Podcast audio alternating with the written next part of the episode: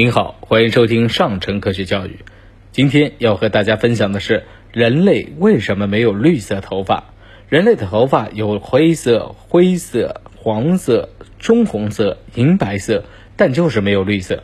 对于生活在丛林中的早期人类，绿色头发简直是天然的迷彩服，可以起到完美的保护作用。那么，人类为什么要放弃掉这么好的一个保护装置呢？其实啊，人类的头发绝不是可有可无的装饰，而是顶在头上的遮阳伞。最基本的功能是屏蔽紫外线，皮肤中的黑色素对抗紫外线重要的防护。这道防线呢，会一直延伸到头发，阻挡强烈的紫外线触及大脑表皮，保护基因免受损伤。计算表明啊，黑色头发至少可以为人体减少百分之八十的。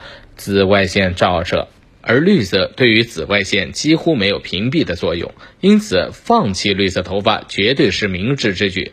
对于哺乳动物来说，绿色毛发的热调节能力也不突出，远不如黑色或白色毛发。人类由于脑容量巨大，计算过程会产生大量的热能，头顶的太阳又不断加热大脑，要完成如此复杂的热调节任务，黑色毛发才是最优的选择，可以阻挡过多的热量抵达皮肤，防止头发灼伤。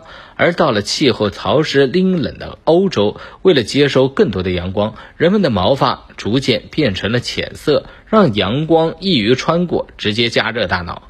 绿色毛发最令人遐想的是隐蔽的功能。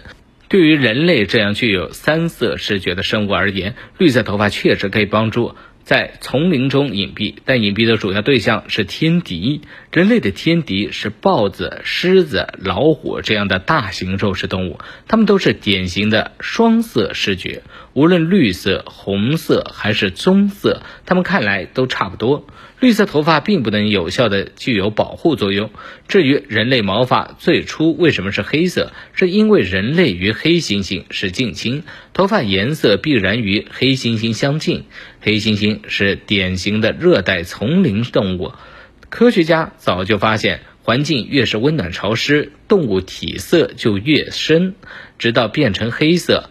黑色毛发中的黑色素和角蛋白很难被降解，不仅结实，还能抵抗真菌的侵蚀。好了，今天的节目就到这儿，我们下期节目再见。